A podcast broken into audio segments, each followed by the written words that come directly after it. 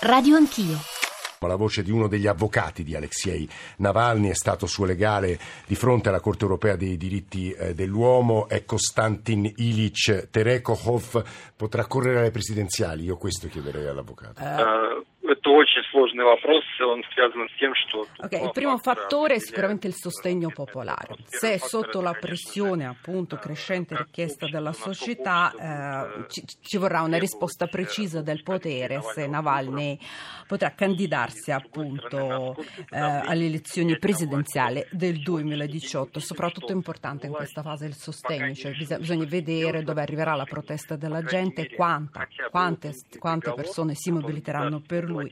Sicuramente c'è questa sentenza della Corte di giustizia europea che in qualche modo annulla la sentenza del Tribunale russo che però è riconfermata tale e quale dal Tribunale di Mosca. Konstantinovich Terekhov, grazie davvero. Spasibo вам большое.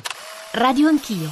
Ezio Mauro, ex direttore di Repubblica, un paio di domande. La prima riguarda quelli che mi pare lui stesso abbia definito i criceti, o Putin forse li ha definiti criceti e lui ha ripreso quell'espressione, giusto Maria? I ratti. I ratti, ratti cioè coloro esatto. che sulla rete in realtà costruiscono un dissenso. E il secondo punto che domanderei ad Ezio Mauro è riprendere quella promessa che Putin aveva fatto di non usare il pugno di ferro. Ezio Mauro, buongiorno e benvenuto. Eh, il, il mondo di Internet è il mondo a cui si rivolge Navalny, che usa delle metodologie di protesta e di contestazione, di opposizione, che naturalmente sono molto diverse da quelle dei dissidenti sovietici degli anni della stagnazione a cui eravamo abituati, a partire da Daniele Signaschi per arrivare poi agli ultimi eh, fino all'epoca di Gorbaciov.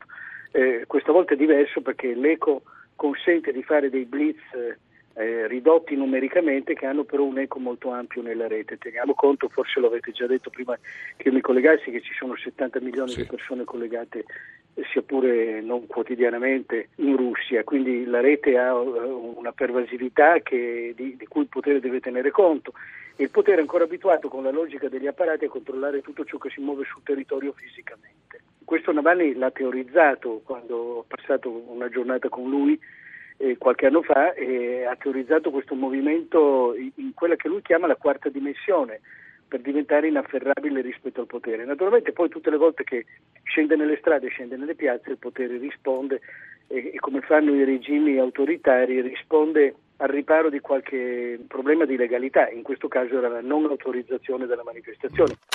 Radio Anch'io Il presidente dell'Unione dei giornalisti di Mosca è anche direttore di un giornale importante che vende centinaia e migliaia di copie, che è il Moskovsky Komsomolets. Moskovsky Komsomolets. Che è Pavel Gusev. Да, алло. И э, мы э, вчера я сделал заявление. Oggi l'ordine dei giornalisti si riunirà per una riunione straordinaria e appunto sarà votata una dichiarazione di protesta appunto per l'attività della polizia, per la polizia che ha impedito appunto lo svolgimento e ha in qualche modo ostacolato il diritto. Volevo fare una domanda a Gusev secca, lo stato della libertà di stampa nella Russia di Putin. So che è gigantesca, insomma proviamo. Uh, ну, здесь вопрос действительно сложный. Дело в том, что понимать в целом состояние... Beh, diciamo che bis- per rispondere a questa domanda bisogna tenere conto lo stato appunto dei mass media in Russia e appunto il presidente dell'ordine dei giornalisti rileva che sono spesso di proprietà dello Stato, comunque finanziati dallo Stato e prendono